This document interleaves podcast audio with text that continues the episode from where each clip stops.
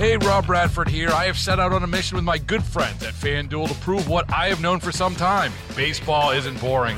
Now I have a daily podcast to prove it with some of the most notable people in the baseball world screaming baseball isn't boring from the mountaintops or at least agreeing to come on our show. Players, managers, GMs, and yes, even the commissioner of baseball, Rob Manfred. It has been a constant wave of baseball's most powerful voices. So join the revolution, subscribe, and soak in Baseball Isn't Boring. Listen on your Audacy app or wherever you get your podcast. You'll be glad you did. The Oakland A's took a trip to Las Vegas over the weekend, and that's just adding fuel to speculation that Oakland's push to keep the A's in town might not be enough. For more, we're joined live on the KCBS RingCentral News line by KCBS insider Phil Matier.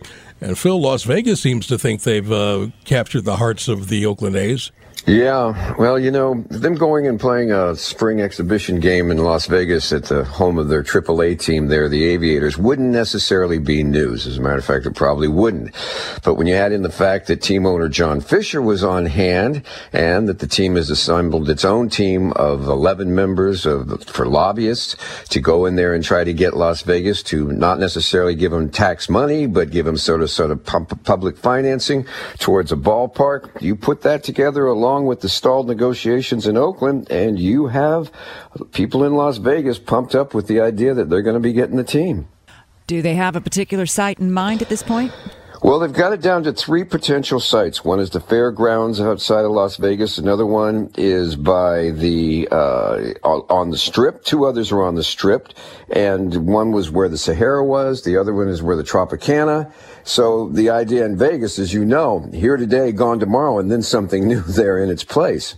Construction costs are a lot cheaper, and they do think that they have the fan base and the support of business leaders and some political leaders for a push because Las Vegas is trying to become the center for so many things. They've got the football, the Raiders, they've got national hockey, they've got women's basketball. It's a hub for regional basketball tournaments on the on the um, college circuit. They've got NASCAR, they've got boxing, and they want more, especially sort of in the summer months when tourism drops off. This would be a way they think for people who are fans of other baseball teams to come visit Las Vegas, take in a game, and do some gambling. And that's what drew the Raiders there, and they turned into a big success, and that's what the team is looking at possibly replicating.